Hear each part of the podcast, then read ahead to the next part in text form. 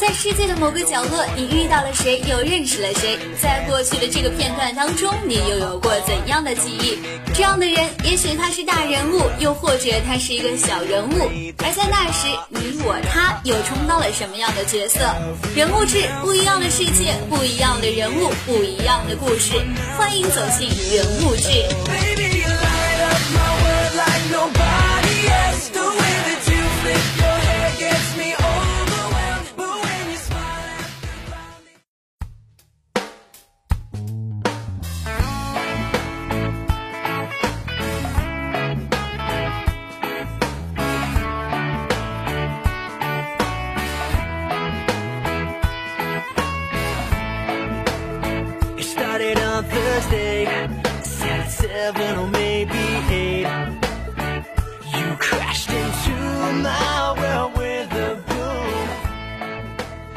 从他人的眼中了解不一样的世界。 Hello， 广播前的朋友们，大家好，又到了人物志的时段，我是主播悠然。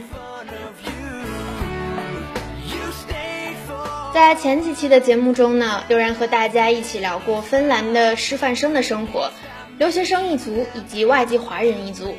那有听众朋友就这样问悠然啦，说照这个趋势下去，悠然你是不是要和我们聊纯正的外国人的事儿了？嗯，悠然知道这位朋友一定是在和悠然开玩笑呢，但是您可猜错喽。在这一期人物志的节目中呢，悠然想和大家聊的啊是八十年代最后几年，一条楼道里的一群研究生的烦人趣事儿。那为什么想要聊一聊他们的事儿呢？是因为他们读研究生的地方啊，可是被我们广大学生奉为校园至尊的北大。而且他们中的一个人呢，说出来他的名字啊，可能大家都知道，他的名字是孔庆东。由于一群才子的故事一期节目难以说完，所以可能会形成一个系列。那悠然说了这么多，现在就让我们一起来走进人物志系列节目的第一个主人公孔庆东吧。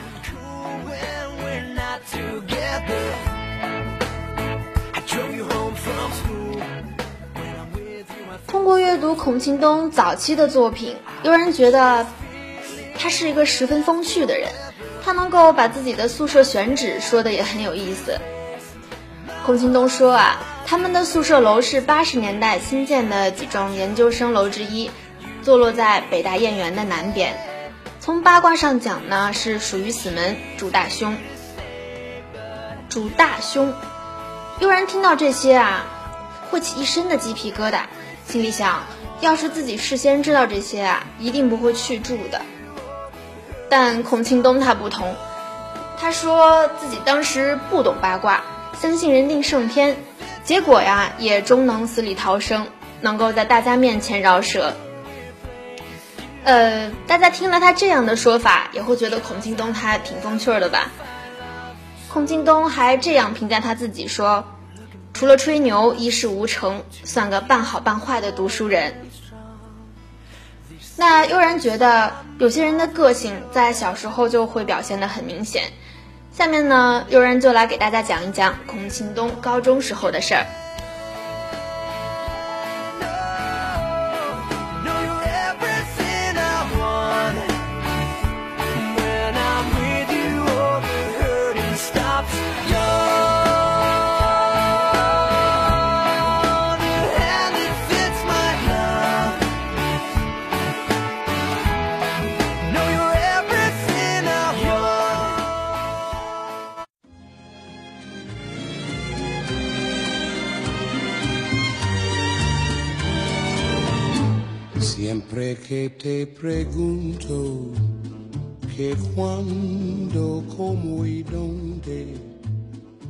孔庆东初中毕业，考到了哈尔滨市第三中学。那民间有这样的说法，当时的哈三中在黑龙江省的地位比北大在中国的地位还要崇高。为什么呢？因为北大还有其他的大学和他竞争，而哈三中在黑龙江啊是宝刀屠龙，唯我独尊。别的重点中学呢，一概拱手称臣，十年不能望其项背的。所以，一名哈三中的学生比一名黑大或者是哈工大的学生还要受人尊敬。那上了哈三中的孔庆东啊，就油然的产生了一种责任感，仿佛全省三千万父老乡亲的期望和重托，咔嚓一下子就撂到了他们的肩膀上了。孔庆东从小就是一个全面发展的好学生，各门成绩都很出色，呃，至少他自己是这么说的。但大家都知道，上了高中以后，面临着考文科大学还是理科大学的选择，嗯，就是文理分科。可是这个选择对孔庆东个人来说啊，是不存在的，因为他有一种很顽固的偏见，他认为理科大学不是真正的大学。虽然他一向热衷学习数理化等自然科学知识，但是啊，却认为他们的价值只在于为人所用的工具性。孔庆东说，他至今都认为文科知识分子啊才是真正的精神贵族，呃，尽管他们的现实处境有时候比较艰苦，所以孔庆东心理高考的目标是北大中文系。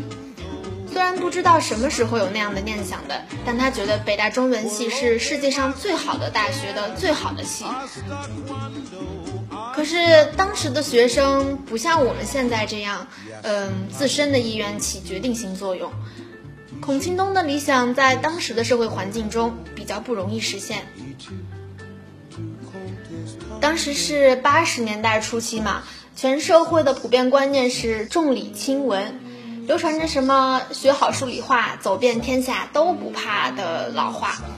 有人想，这句话大家应该都听过吧，所以有的老师听说孔庆东决心要考文科，而且还是中文系，都无比叹息地说，哎，这孩子糟蹋了。那时候在重理轻文的大气候下，哈三中迟迟不开设文科班，所以孔庆东和一些要考文科的同学啊，就和学校展开了艰苦的斗争。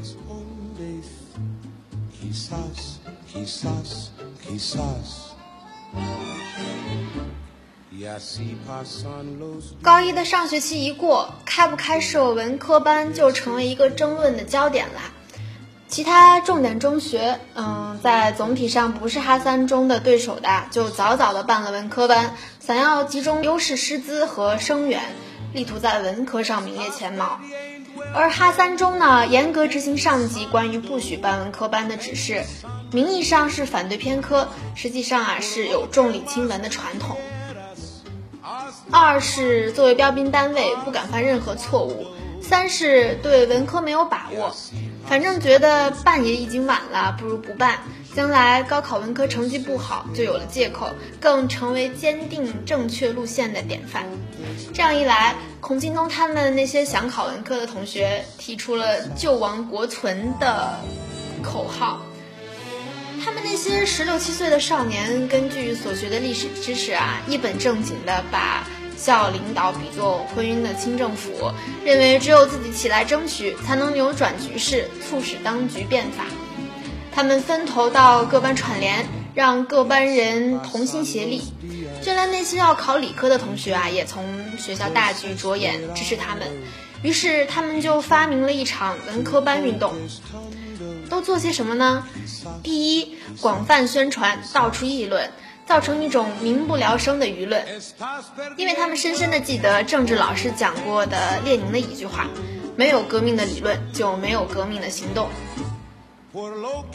第二，向班主任和任课老师口头呼吁和交涉，争取教师的支持，他们认为这是胜利的最大保障。第三呢，是正式提交意见书，形式分为个人的、各班的和全体的。这项举措啊，也被他们命名为公车上书。于是孔庆东以个人的名义和全体的名义送上了两份意见书，言辞很激烈，还卖弄了不少文采和典故。但是当全体意见书签名时，就产生了一个让谁签在里头的问题。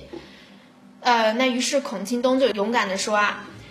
各国变法无不从流血开始，要出事儿他先兜着，就第一个签了。他们有个同学觉得那样不合适，就建议拿几个大碗画几个圈，都围着圆来签，就分不清先后了。后来事实证明啊，他们的种种阴谋诡计都是多余的，领导早就知道都有谁了。很快校长就请孔庆东他们去谈话，他们既兴奋又紧张，自称是戊戌六君子。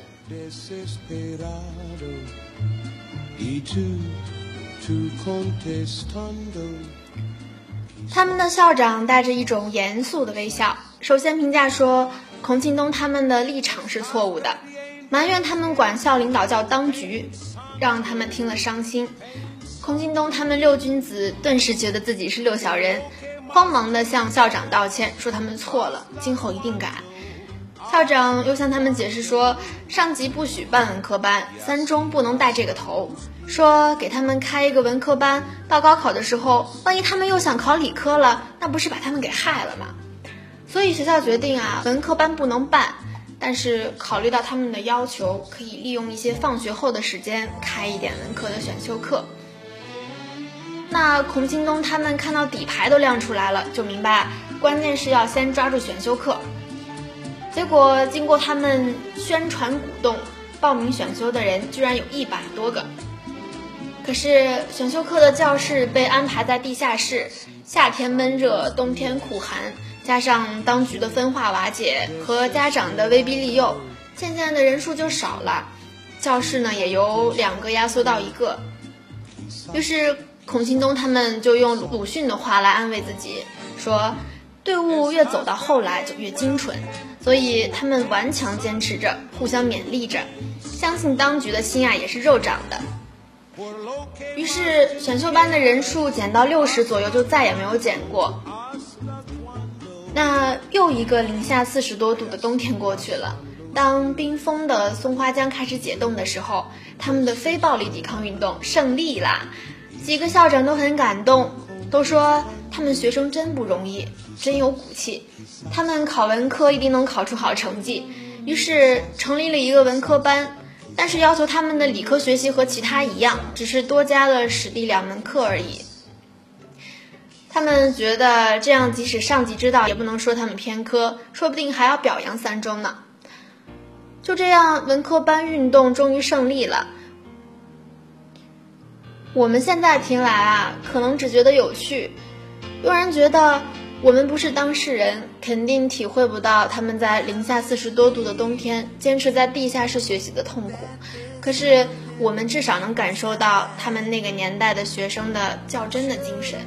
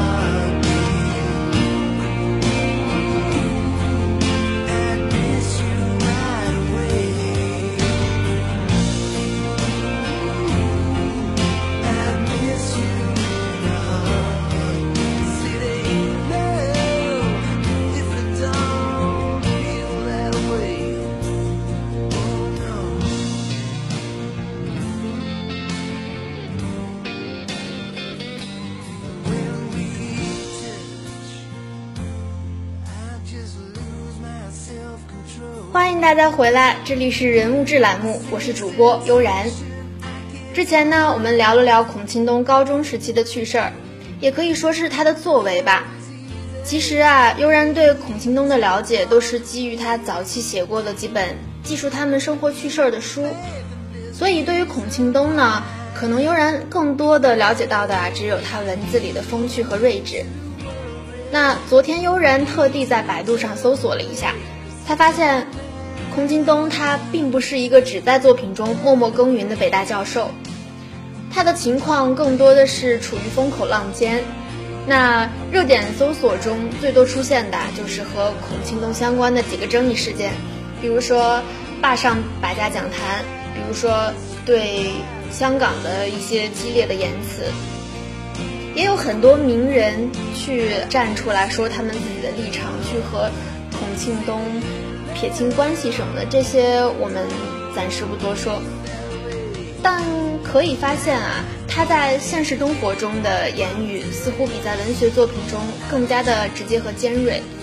那对于这样敢于在人前大声说出自己见解的人物，人们对他的态度啊，也往往处于极端，会极度的厌恶或者全力的支持。就悠然自己来说呢，悠然会对事件有自己的看法，但是如果没有问到个人，就很少站在人前发表，总觉得那是自己的看法，而对一些事儿没必要动真格的去说些什么，去接受大家的审视。但悠然一方面呢，又很佩服那些敢于在人前说出自己看法的人，总觉得他们是得多么自信，多么的认可自己，才能主动站出来，大声的、理直气壮的去说些什么。其实每个人都有选择自己生活、行为方式的权利嘛。那别人对那些就很难去评价对或者错。有人觉得，只要不伤害别人，怎么样都好。不知道广播前的大家对这些有什么看法，是喜欢孔庆东的风趣呢，亦或是不赞成他激烈的言辞？那也欢迎大家在微博上和悠然互动，说出你的感想。